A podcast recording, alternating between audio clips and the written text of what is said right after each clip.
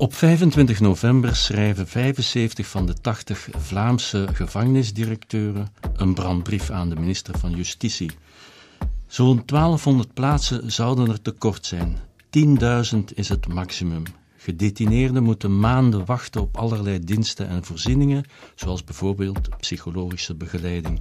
De directies sluiten zich aan bij de bijna wekelijkse vakbondsacties voor meer personeel en betere arbeidsomstandigheden.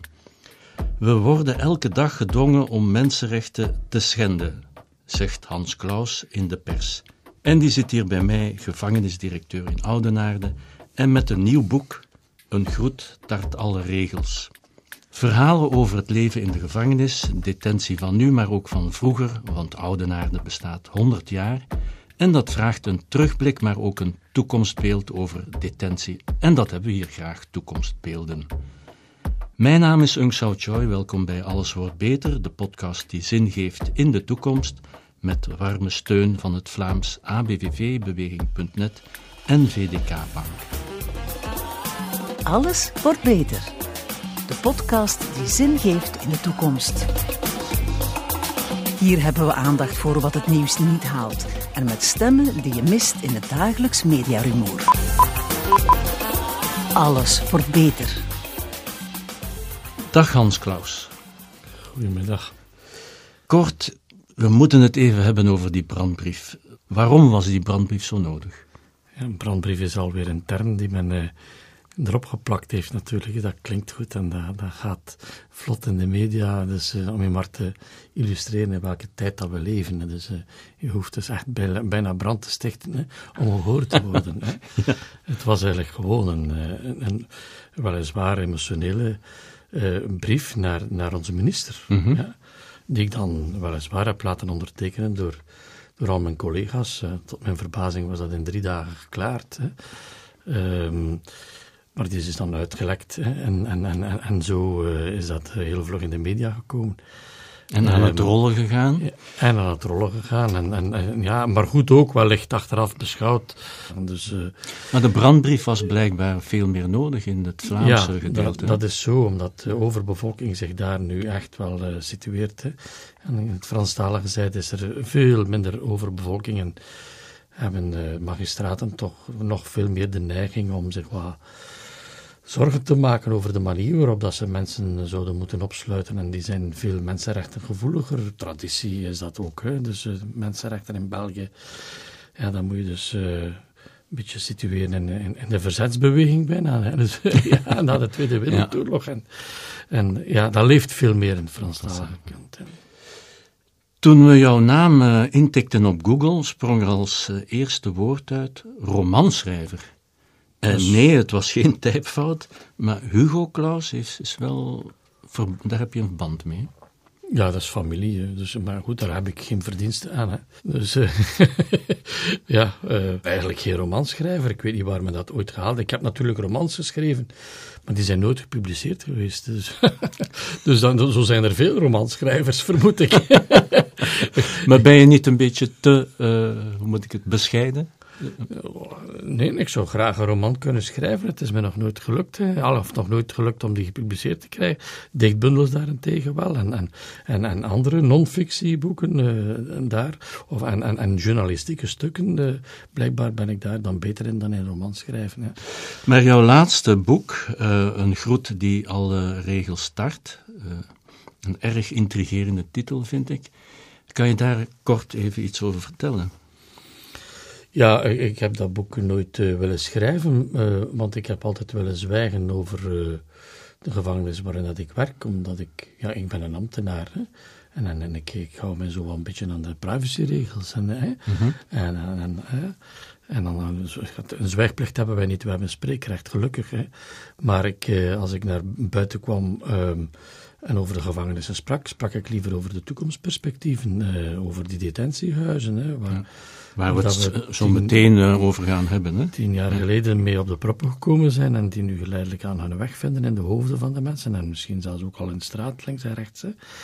Ehm, dus ik heb daar nooit eigenlijk de bedoeling over gehad om over de vangst van Oudaar te schrijven, maar een, ik, had, ik kreeg een nieuwe adjunct een, een jaar geleden. En, en, en, en die kwam onder de, de, de gevangenispoort naar binnen. En, en die kwam in bureel binnen en zei: Weet gij dat er boven de gevangenispoort, dat er daar in witte Franse steen staat gebeiteld in 1922?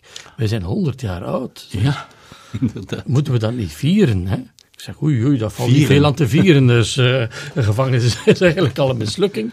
Allee, uh, iedereen die er binnenkomt is mislukt. Uh, de, de, we slaan er niet in om, om, om, om die mensen terug deftig op de been te krijgen. Dus ik zeg, ja, allee, de, de, Tweede Wereldoorlog wordt ook niet gevierd, dacht ik. Maar die wordt wel herdacht. herdacht ja. Welkom. dus dan dacht ik, oké, okay, we kunnen dat misschien wel herdenken. En misschien is dat ook een moment van bezinning voor, uh, voor de samenleving. Hè? Dus om een keer na te denken, na 100 jaar, hoe ver staan we? Dus, uh, hè?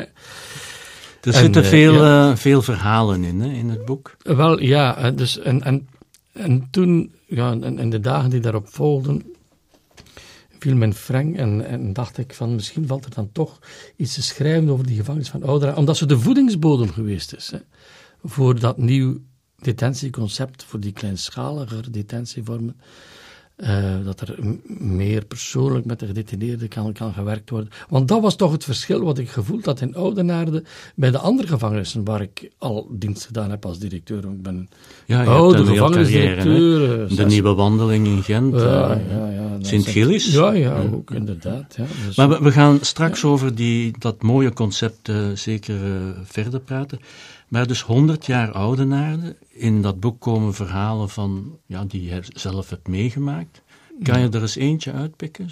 Oh ja, er zijn er verschillende natuurlijk. Uh, het meest beklijvende vind ik nog altijd uh, dat van uh, ja, een, een, een, man die gestorven is bij ons. Dus die, dat was onze Nestor, lange staat van dienst in de gevangenis. Ik denk dat hij 30 jaar in Oudenaarde gezeten heeft.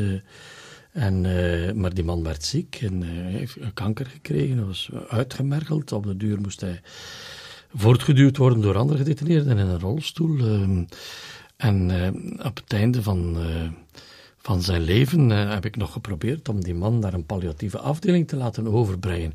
Maar de minister was niet te vermurwen. Het was natuurlijk een, een, een, een persgedetineerde, zoals we dat noemen. Hè. Dus zijn zaak was uitgesmeerd in de pers gekomen. En, en de minister was daar niet toe te bewegen om die man, ook, maar ook in het, in, in het oog van, van, van de eeuwigheid, zeg maar, ja. toch maar die laatste maanden en, nog een blik te laten werpen over, over deze wereld. En, en dus die is dus in de gevangenis sterven. In, in, in, de gevangenis. Die moest sterven in de gevangenis. Hè.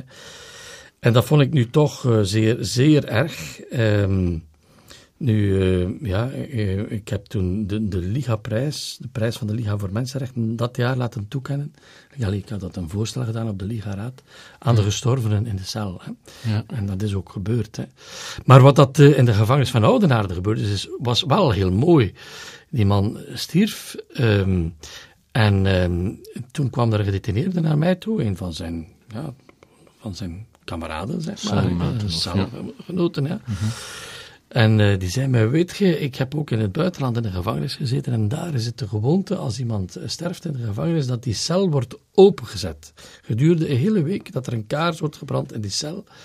Al was het maar om te tonen dat hij nu eindelijk, ook al was het door de poorten van de dood, vrij is. Hè?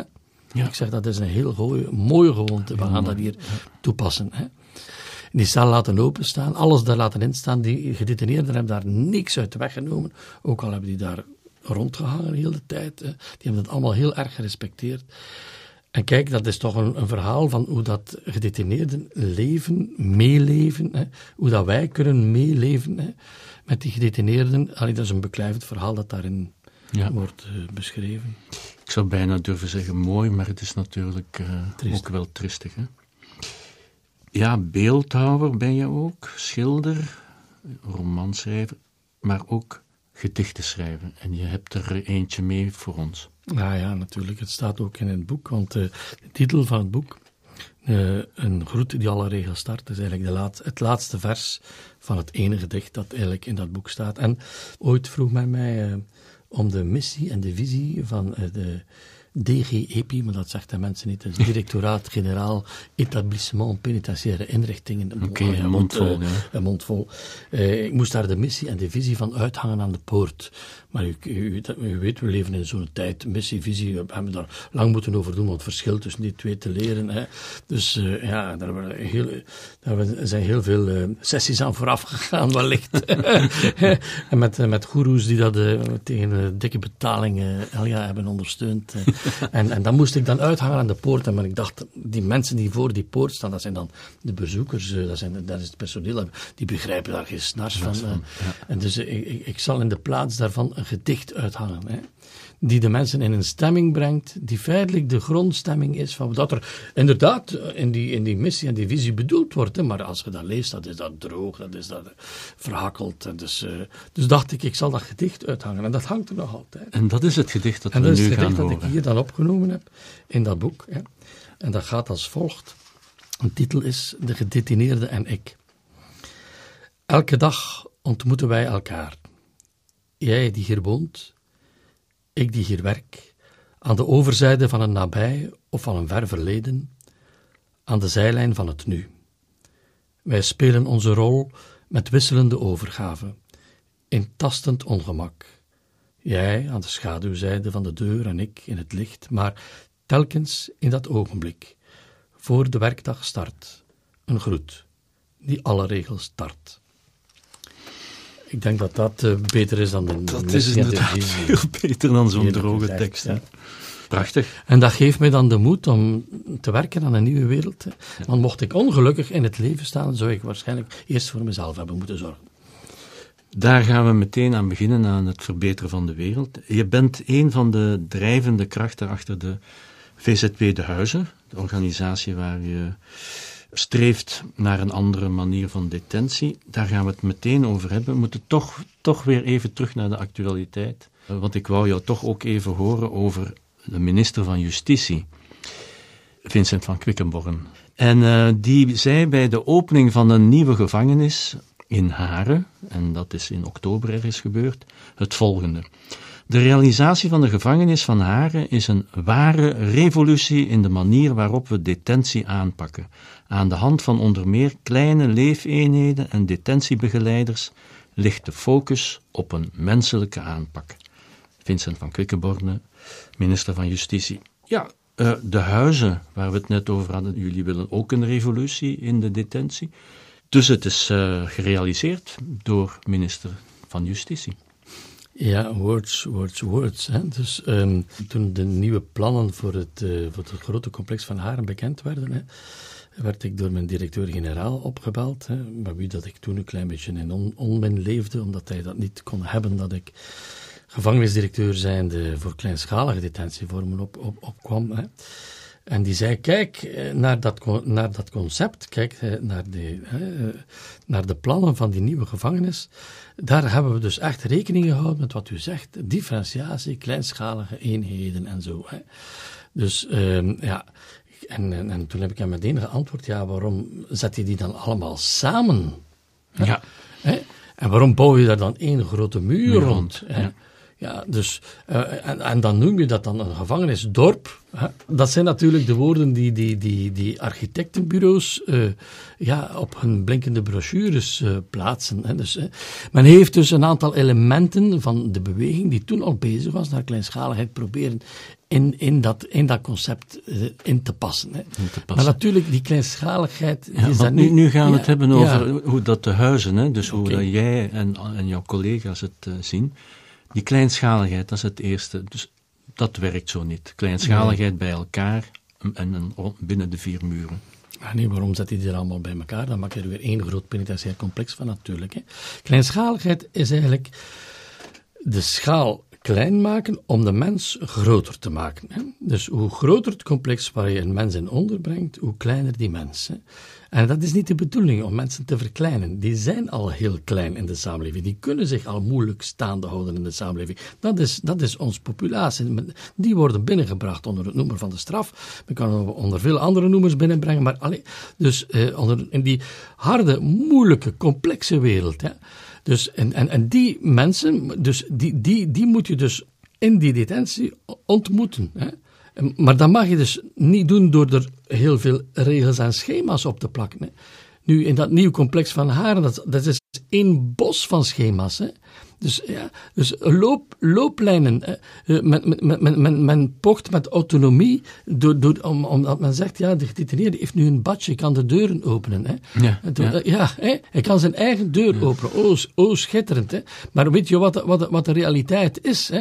De realiteit is, wanneer, wanneer dat, dat, dat de bel gaat om zich klaar te maken voor de wandeling, hè, en je zit op de wc en je, en je kan er niet op tijd af, hè, dat als het verlopen is, hè, die tijd, dat je daar staat zwaaien met je badje en dat is die open krijgt. En dat je zelfs niet meer kan vragen aan de chef, doe die open, want dat zit in de algoritmes. Dus met andere woorden, dat, die controle is, is nu zelfs onzichtbaarder geworden, maar nog veel, veel heftiger. Hè. Dit is echt George Orwell, hè. Eh, wat, je daar, wat je daar krijgt. Dus, en, en, dan zegt men, er is autonomie, omdat je een badge hebt. Hè. Dus, er is, maar ik geef, ik geef een beetje tegenwind, in die zin dat ze eh, in kleinere leefgroepen worden geplaatst, waar dat ze dan ook met elkaar waarschijnlijk mogen koken en zo. En er is een stadhuis in het gevangenisdorp, dat is toch fantastisch, en dan kunnen ze daar... Ik heb ook een griffie hoor in de gevangenis.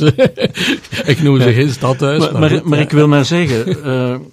Dat is het niet, volgens ja, jou. Nee, nee, goed, die leefeenheden sowieso. Al ja, dus uh, leefeenheden zeg maar van, van 30, maar men stapelt er drie tot, tot, tot, tot 100. Hè. Um, ja, die, die, men moet ook niet klein zijn om klein te zijn. Klein is men om u met die gedetineerden te kunnen bezighouden. Hè. Dat, dat is één zaak. Hè. En dat doe je in relatie tot de omgeving. Het heeft geen zin van, van u, u terug te trekken uit de samenleving als je mensen feitelijk wil voorbereiden op het leven. Hè. Eh, van die samenleving. Moet dat is een, een tweede principe bij de huizen. Dus het uh, voorbereiden al van in de gevangenis op een reïntegratie. Ja, ja. Dus, en, en, in welke zin zijn, zijn die blokken dan eigenlijk gedifferentieerd van elkaar? Hè? Dus wanneer je gebruik maakt van dezelfde werkplaatsen, van, van dezelfde bezoekzaal. Dus dat reglement van die bezoekzaal, daar, zal die, die, die, daar is geen autonomie over, ook niet binnen die blokken. Waarin verschilt het ene blok van de andere? Het ene blok zal misschien wiezen en het andere pieken zot trekken of zo. Hè? Weet ik veel, hè? Maar, maar het heeft geen zin. Die differentiatie heeft geen zin, hè? omdat ze niet in relatie staat tot de omgeving. Hè? Waarom zou je die blokken dan niet verspreiden over, over Brussel? Waardoor dat je ze dan een echt een, een, een ander gezicht en een andere ziel, telkens een andere ziel kunt geven. dus je, je dus, bedoelt echt in, in een wijk, ik zeg maar iets in, in Schaarbeek, heb je een detentiehuis. Ja. Waar dan hoeveel mensen... gemeenten wel kijken. Ja, ja. maar, maar, maar, hoeveel zouden er dan volgens jullie, eh, volgens de huizen dan, hè, eh, in, in kunnen ondergebracht worden? Wij zeggen uh, eigenlijk ja, van, van 10 tot 30 gedetineerden. En daarboven moet je niet gaan. Dus anderzijds jonge gedetineerden die, die, die heel dikwijls uit de, uit de jeugdbescherming komen. Hè, die plots onderbrengen in een groep van, van, van 30 hè, mensen met problemen. Dat is te veel. Dat voel je dan ook aan. Dan, dan moet je misschien bij 10 blijven misschien zelfs nog kleiner durven gaan. Hè. Dus je moet kunnen differentiëren. Dus we, zijn klein om, ons met gedetineerden te kunnen bezighouden. Om de mensen bij elkaar te steken die er baat bij hebben om bij elkaar te zitten. Hè. Want, nu want, want, dat is een, een, eh, derde principe van de huizen, dat is op maat. Men, men kijkt eigenlijk naar de gedetineerde zelf als persoon, als mens. En men maakt daar een soort van uh, ja, strafmaat op, mag je dat zo dan zeggen? De strafmaat wordt al uitgesproken door de rechter. Dus maar, maar wat ga je met die, binnen die strafmaat doen? Wie steek je bij wie? Uh, wat, wat, is een zinvolle detentie voor iemand? Dan, moet je, dan moet je kijken naar wat dat die perspectieven zijn. Dan moet je eigenlijk eerst luisteren naar, naar die mens uh, en vragen wat, wat zijn uw plannen in uw leven?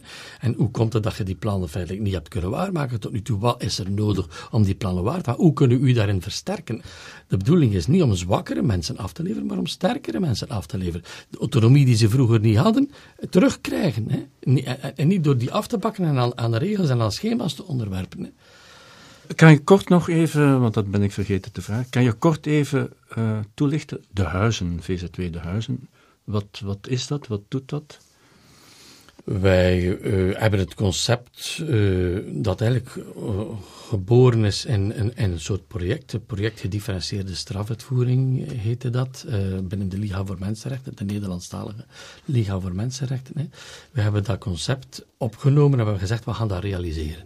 Daarvoor staat die VZW. Dus wij proberen dat concept in de hoofden van de mensen te plaatsen. Van stakeholders te plaatsen, van magistraten te plaatsen, van die academici, van politici, van gewone mensen, van mensen uit, de, uit de buurt die, die zo'n detentiehuis te verwerken krijgen.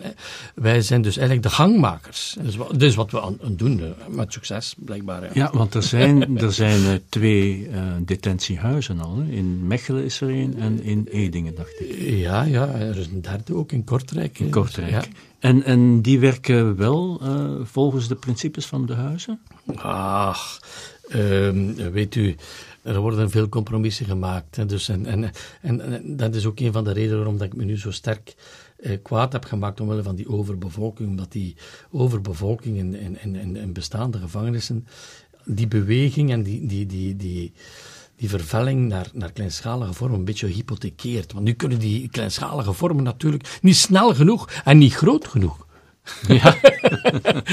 worden ontwikkeld. Ja, dat is natuurlijk naast de roos schieten natuurlijk. We moeten een, rust krijgen ook in het penitentiaire. In het, want het zijn, het zijn die mensen die zich zullen moeten inzetten. We worden uh, overroeld door, door, door de ja, de, de mediatiek en, en, grote problemen. Ja, door de problemen die er dagelijks zijn bij ons. We hebben, we hebben daar geen tijd voor.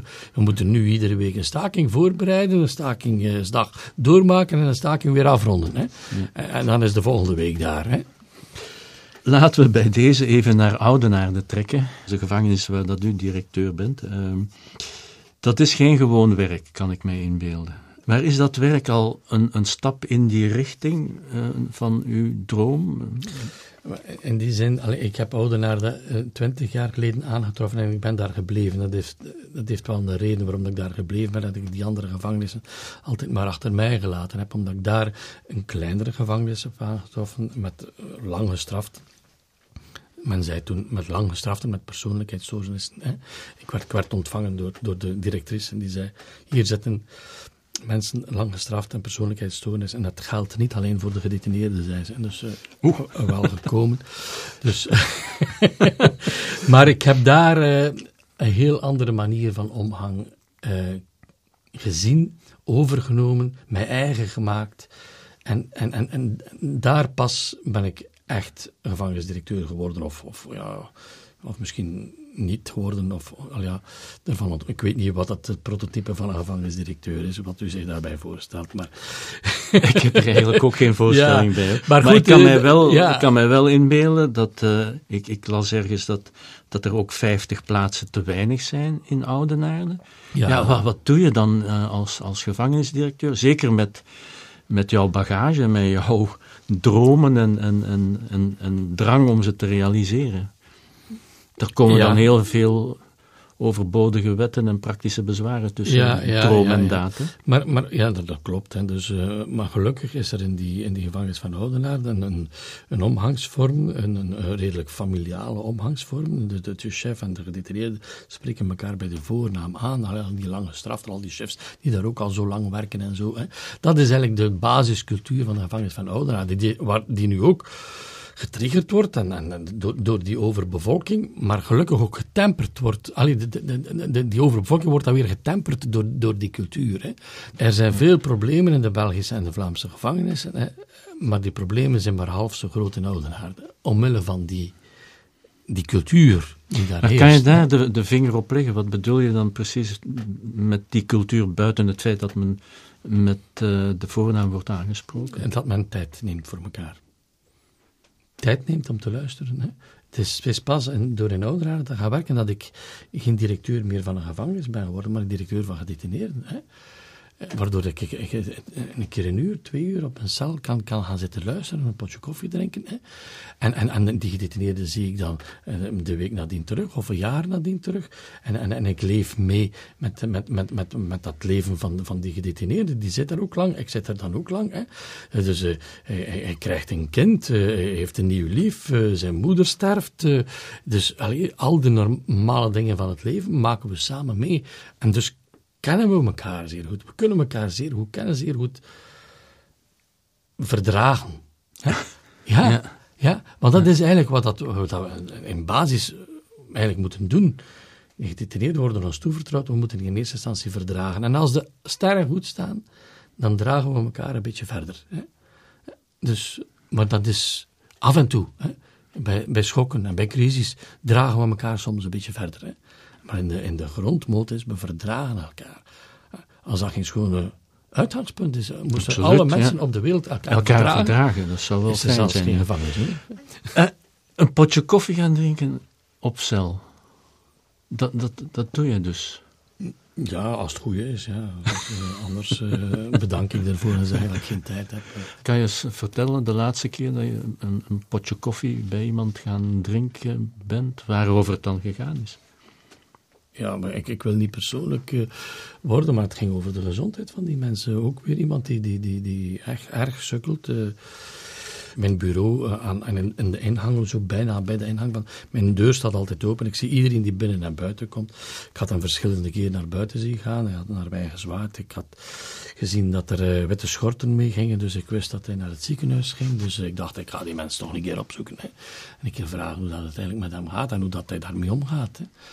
Dat is iemand die, die, die, er zich bij neergelegd heeft dat hij, dat, hij, dat hij niet oud zal worden, dat, omdat hij met heel zware gezondheidsproblemen zit en die dat aanvaard heeft. Het is eigenlijk ook weer een voorbeeld voor ons allemaal. Hè. Dus eh, we moeten het maar kunnen aanvaarden, hè. uw einde kunnen aanvaarden. Dat is mijn leven geweest. Hè. Het zal nu eindigen in de gevangenis, maar het is, ik aanvaard hoe dat het gelopen is. Ja. Oké, het voor we verder gaan, eerst even een broodnodige boodschap zonder winstgevend oogmerk. Deze podcast is een vredevolle samenwerking van Mo, Apache, De Wereld Morgen, Visie, Lava, Sample, Sociaal.net, Kif Kif, Mazereel en Oikos. Herbeluister en volg ons. Alles wordt beter. Ook op deze 10 websites en mediakanalen. Met de steun van het Vlaamse ABVV, Beweging.net en VDK Bank. Nog steeds bij mij Hans Klaus, gevangenisdirecteur in Oudenaarde en auteur van het boek onder meer Een groet die alle regels start, waar we al een mooi eh, fragmentje uit gehoord hebben. Je bent ook op Europees vlak druk bezig met een, eh, een heuse netwerkorganisatie Rescaled. Daar wordt ook het eh, concept gevangenis in vraag gesteld en detentiehuizen eh, als alternatief voorgesteld. Wat is daar eigenlijk de stand van zaken? Eigenlijk is Rescaled gewoon de, de, de Europese poot van VZW de Huizen. Hè. Dat is gegroeid omdat ik eh, uitgenodigd werd door architecten om te gaan spreken een keer in Amsterdam, omdat men daar ook een grote gevangenis plande en daar was er wat opstand. En men neemt dan graag zo'n eh, zo'n rebelse gevangenisdirecteur uit het naburige België onder de arm om, om, om de gemoederen een beetje op te hitsen daar en zo. En, en daar zijn contacten gegroeid en, en, en, en, en, en dan eh, werd ik ook naar Parijs uitgenodigd en dan heb ik die mensen een keer in Brussel uitgenodigd van, zouden we dat niet Europees, eh, want uiteindelijk is dat een, een cultuurwijziging, hè? De, de penitentiaire cultuur maakt deel uit van, van de maatschappelijke cultuur en Europa met al zijn grote principes van mensenrechten en zo, eh, zou, zou eigenlijk moeten toch de stap zetten van die 19e, 18e eeuwse concepten gevangenis, om daar geleidelijk aan van af te geraken en, en op, een betere en humanere manier, eh, die, die, en, zinvollere manier, die, die straf gestalte te geven. Dus ja, dat past binnen het Europese denkkader, denk ik, dacht ik. eh. Dus hebben we dan een vereniging opgericht. En, en Rescaled, ja, Rescaled is, is, mag ik dat zo noemen, een, een soort van influencer of een, een lobby? Hetzelfde als de VZW de Huizen in België, doen wij dat op Europees niveau. We brengen mensen uit verschillende landen samen, we versterken elkaar en geven, geven eh, informatie door en, en tips door aan elkaar van hoe dat het eh, bij ons gegaan is. En misschien kun je dat een keer proberen. Misschien, allee, denk aan de stakeholders van de pers, denk aan de stakeholder van, van, van de, mensen uit de praktijk, aan de mensen van de politiek, aan de academische wereld. Probeer die verschillende poten in uw land te besmetten hè, met, een, met, een, met, het nieuwe, met een nieuwe penitentiaire droom. En, en, en, eh, ja, en tracht die dan ook te realiseren. Dat is wat wij doen. Wat moet er zo dringend mogelijk veranderen opdat we naar dat model zouden kunnen evolueren? Eh, België stond in de 19e eeuw heel erg voorop hè, met die, die gevangenissen, die stervormige gevangenissen zoals wij ze kennen, die we als archetype in, ons- ons hoofd dragen. Als 80% van ons, gedete- van ons eh, gevangenispark ziet er zo uit. Hè. Uh, ik denk dat we sindsdien een beetje in slaap gevallen zijn. Hè, en dat er inderdaad in onze omringende landen geëxperimenteerd werd met, met andere vormen. Hè. Uh, maar wij dachten, nou, we zijn er toch al, we zijn een beetje achterlijk geworden. Maar nu nemen wij voorsprong. Oké. Ja, en eh, dankzij die achterstand. ja, als het... Het is maar zo dat u ja, het wil bekijken. Wel ja, ik denk dat, want als je eh, echt grote, grote paradigma shifts wil doorvoeren, dan zijn er twee dingen nodig. Hè. Eén, moet je het oude grondig beu zijn. Hè. En, je moet je een, redelijk uh, geloof ontwikkelen in iets nieuws. En dan en moet poten en oren krijgen, daar moet een beeld rond ontstaan. Hè. Dat is hier wat er hier in België gebeurd is. Het oude zijn we eigenlijk grondig beu. Niemand zal u vertellen dat je beter komt uit de gevangenis in België. Ja, iedereen zegt, je komt daar slechter uit. En, het, uh, en het nieuwe is hier dan ook ontstaan. Hè. Ja, dus... Uh, in, de hoofd, in het hoofd van, van degene die hier voor u zit. En hij heeft dat verder verteld aan anderen. Mogelijkheden die er zijn wanneer dat je dat, dat oude concept gewoon verlaat van een man in een cel te zitten, zitten. Hè. Dus uh, als je dat gewoon verlaat en, en als je zegt, laten we een normale omgeving uh, creëren. Hè. De, zelfs in, in, in, haar en zo. En, maar die afdelingen zien eruit als, als een klassieke gevangenisafdeling. Dus, uh, ja, je hebt eigenlijk het zaadje geplant en, en, en, en nu, we zijn nu aan het groeien en bloeien. Ja, ja en dat, dat neemt natuurlijk tijd. Hè. Om op je tweede vraag te antwoorden, hoe gaat dat, dat gebeuren? Dat is door dat concept in zoveel mogelijk hoofden te planten en, en, en, en door daar met, met een aantal van, uh, van, van die concepten, zoals nu met die transitiehuizen, die detentiehuizen, voor kortgestraften, experimenteren daarmee, ervaring mee opdoen en dan daar gewoon verder planten en datgene wat dat werkt uh, overzaaien naar elders, datgene wat dat niet werkt laten liggen.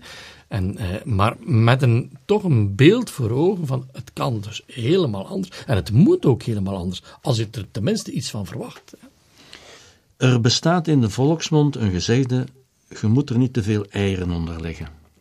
Vertaald naar ons onderwerp: iemand die iets mispeutert, moet op de blaren zitten en zijn straf uitzweten. Stoppen met al dat gepamper. Hans Klaus, wat antwoord je daarop? Wel, um, een gedetineerde in een, in een cel steken met een, met een frigo en, en, en een televisie. En er eh, voor de rest u niet mee bezighouden hè, en ervoor zorgen dat hij feitelijk vooral staande, zich staande moet weten te houden tussen zijn medegedetineerden. Dat is eigenlijk vooral uh, de vrije baan geven aan die sterkeren onder hen, die dus eigenlijk in, eh, in, in, in nog een heel erg criminele modus zitten. Hè. En dat is eigenlijk het verder trekken van de, van de, van de criminele cultuur binnen, binnen de muren. Hè. Dus ik denk als je die mensen hè, dus in een kleinschalig detentiehuis steekt en zegt, vertel het een keer tegen mij, jongen, wat je wilt doen met je leven. Hè, dat die mensen met een krop in zijn keel zal komen te zitten. Hè, en dat het veel moeilijker voor hem zal zijn. Hè. Dus ik denk niet dat detentiehuizen het, uh, het pad van de, van, de, van, de, van, de, van de pampering zijn. Tegendeel. Hè. Ik denk dat detentiehuizen oproepen, hè, een, op, een, een, een, een opdracht geven aan die gedetineerden. Hè. Dus dat is absoluut geen pampering. Eigenlijk is wat we nu doen, pampering van de criminelen. Hè? En van de zwakken, die worden, die, die worden dan ja, In de opgeofferd. Op, aan opgeofferd, ja. ja. Dat is wat er gebeurt. Hè. Laten we eens luisteren naar Ismail Abdul, bokser Cool Abdul. Intussen is ook zijn leven verfilmd in de film Cool Abdul. Een mooi bokspalmares, maar ook een flinke lijst aan criminele feiten. Zat vijfmaal in de gevangenis, is sinds 2016 weer vrij en is nu een hardwerkende bouwvakker die via de VZ2 Touché jongeren in en buiten de gevangenis coacht in het beheersen van kwaadheid en agressie door bokslessen, wat had u gedacht, maar ook door veel praten. Ismail Abdul.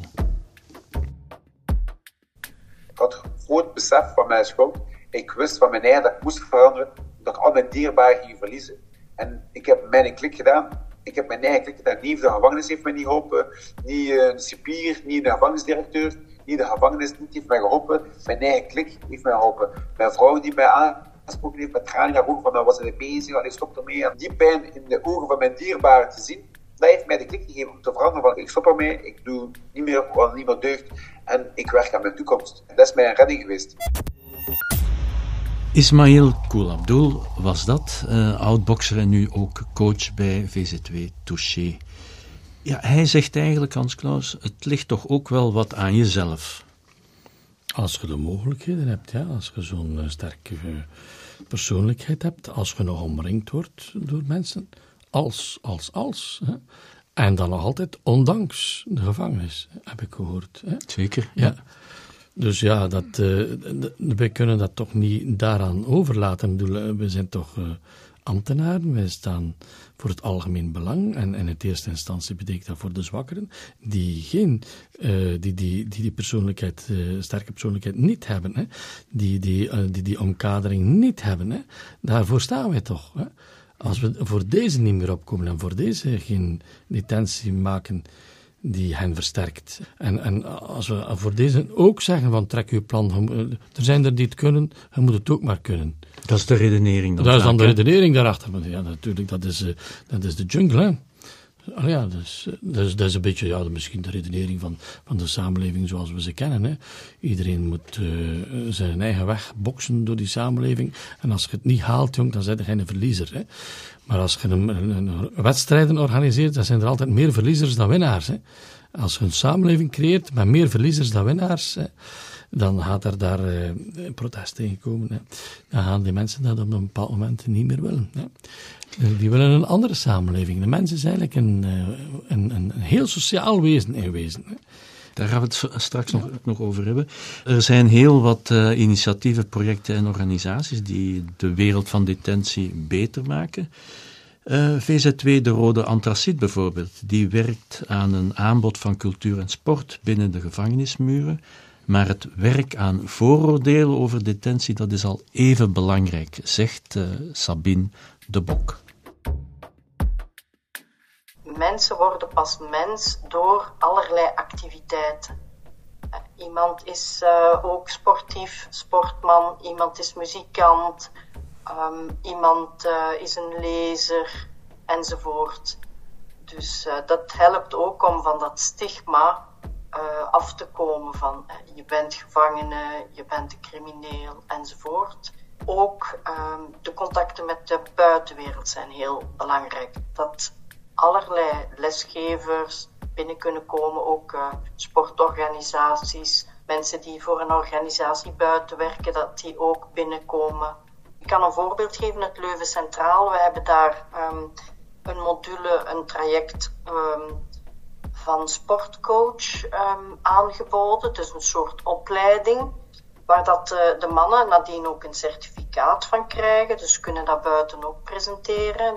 Maar ze kunnen binnen zich ook inzetten voor medegedetineerden in um, de fitness bijvoorbeeld. Dat is ook een opwaardering van hun talent in feite. Mannen zeggen van het betekent veel voor ons dat we zo uh, anderen ook kunnen helpen. Ja, dat, dat uh, stijgt ons ook uh, in ons sporttalent. Sabine de Bok van de VZ2, de Rode Antraciet. Hans Klaus, ik vermoed dat je ongeveer dezelfde ervaringen ook hebt in, in, in Oudenaarde.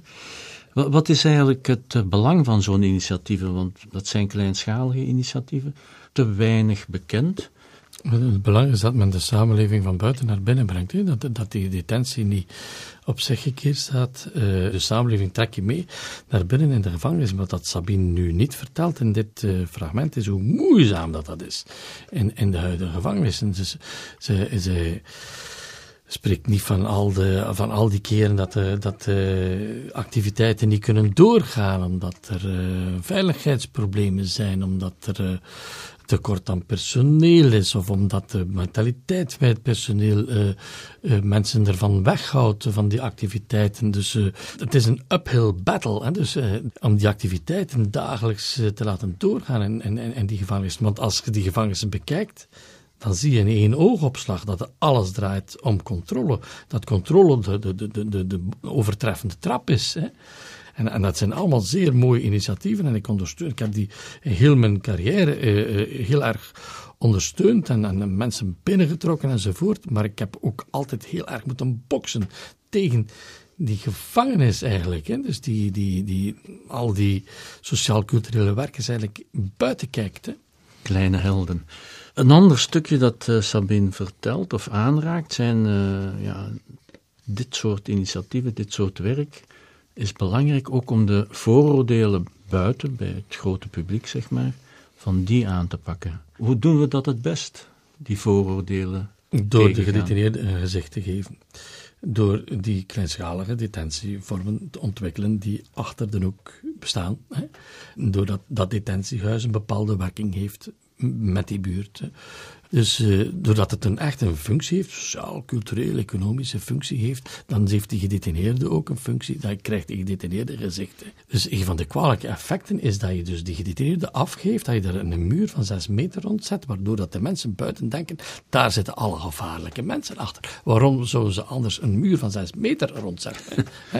dus uh, ja, en als die dan de, terug naar buiten komen, dan bekijkt men u met argusogen natuurlijk, maar hij komt uit de gevangenis, dus hij is een gevaarlijke mens zijn. Dus men heeft een gevaarsnotie gemaakt. Men heeft van een wetsovertreder een gevaarlijk iemand gemaakt. Door dat concept, door dat beeld. Hè. Ja, dus, eh, dus hoe kan je daaraan, werken? Door dat beeld, door die grote ijsblok in stukken te kappen. Hè. En, en kleine stukjes ijs zullen veel gemakkelijker smelten dan die grote blokken. Ik wil je tot uh, slot nog een citaat voorleggen Hervormingen zijn nodig om een samenleving te maken waarin mensen bevrijd worden van honger naar geld en elkaar en hun omgeving opnieuw kunnen waarderen. Daarvoor zijn onder meer nodig dat domeinen van gemeenschappelijk belang uit de greep van de vrije markt worden gehouden of gehaald. Onderwijs, zorg, mobiliteit, cultuur, fiscaliteit, communicatie, energie, landbouw en justitie. Ken je dat fragment? Ja, ja, ja. Dat is, een, uh, dat is de tweede krijtlijn van de verklaring van 30 november. Dus, ja. die, die jij ook mee geschreven ja, hebt, hè? Ja, ja 30 ja. november verklaring, ja, duid eens, wat, wat is het? Het, het is op 30 november 2019 tot stand te komen. We hebben toen uh, enorm ons best gedaan om daar een, een, titel voor te vinden en ze zijn, niet meer, zijn daar niet meer toegeraakt. Dus hebben ze maar de verklaring van 30 november genoemd. Maar het, het, het, geeft mij het gevoel dat uh, jouw visie op een andere vorm van detentie, een andere soort van gevangenis, dat het vertrekt wel niet zomaar van de gevangenis, maar dat er een heel wereldbeeld achter zit. En dit is er één krijtlijntje van. Oh ja, ik heb de wereld leren ontdekken door, door via de gevangenis. Hè. Dus, oh ja, ik, ik, was 23 jaar als ik gevangenisdirecteur werd. Dus, uh, maar de gevangenis is eigenlijk een mini-wereldje. Dus, en, en zoals ik met die detentiehuizen geprobeerd heb als artiest een beeld te schetsen. Hè over waar dat het naartoe kan gaan. En, de, en de is, heeft, heeft zo'n gedeeld beeld nodig, niet alleen onbehagen over hoe dat het nu is, maar ook een, een visie over, over de toekomst. Hè. En op een bepaald ogenblik, 2017, werd ik aangesproken door iemand die zich zeer erg um, ontdaan voelde door hoe dat de samenleving gepolariseerd geraakt. Hè. We spreken in 2017, dus Trump was aan de macht gekomen, uh, uh, we hadden een financiële crisis gehad, we hadden uh, terrorisme en een crisis en, en migratiecrisis enzovoort. En, en die zei van, ja, ik, ik, ik, ik stop ermee, dus ik, ik, ik, ik heb eigenlijk mijn courage verloren, die wereld is om zeep. Toen zei ik, ja, maar als die wereld zoveel onbehagen heeft, Welk soort diep verlangen zit daaronder? Kunnen we dat verlangen benoemen? Hè? Want misschien is dat beeld ook nodig voor die samenleving.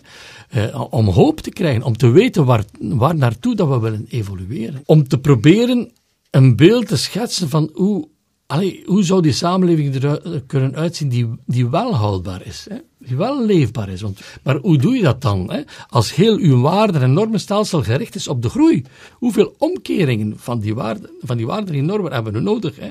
Dus, en, en, en, en in de in, in economie moeten diensten staan van mensen en natuur, niet omgekeerd. Nu is dat echt zo van als de economie om zeep is, ja, dus in de klimaatconferentie, die haalt het niet.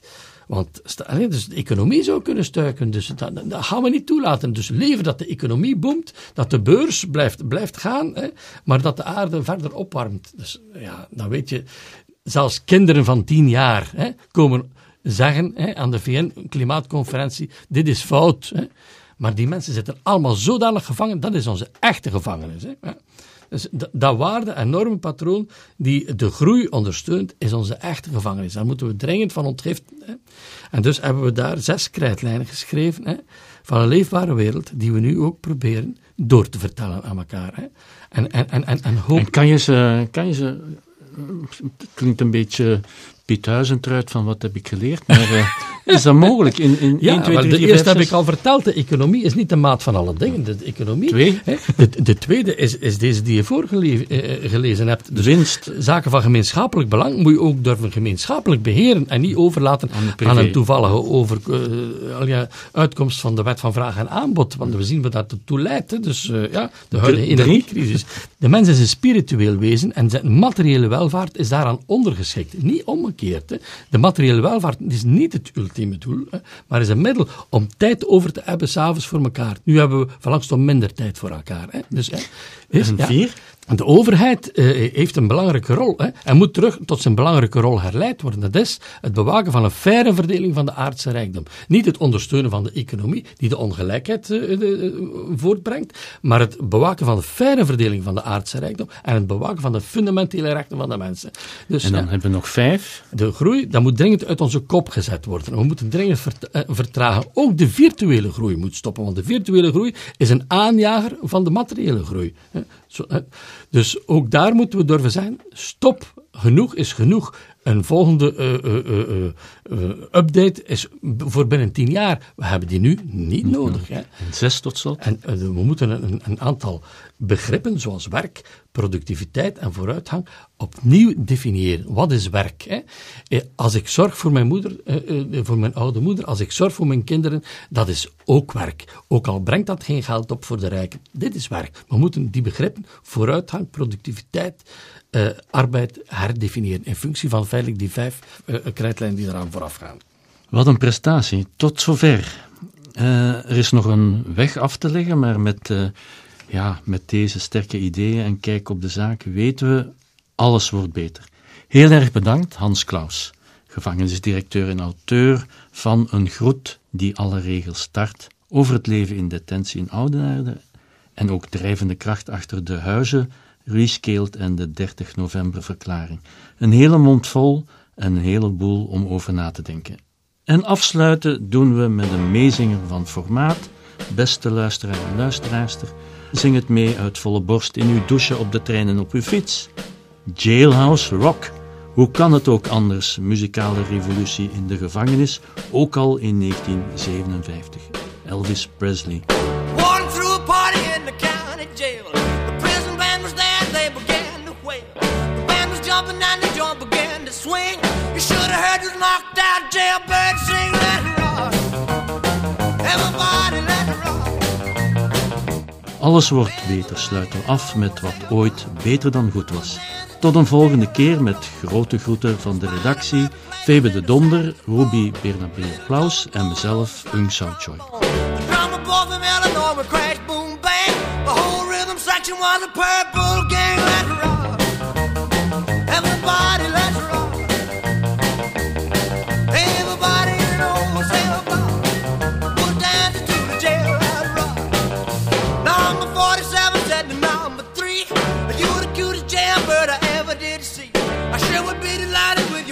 Come on and do the jailhouse rock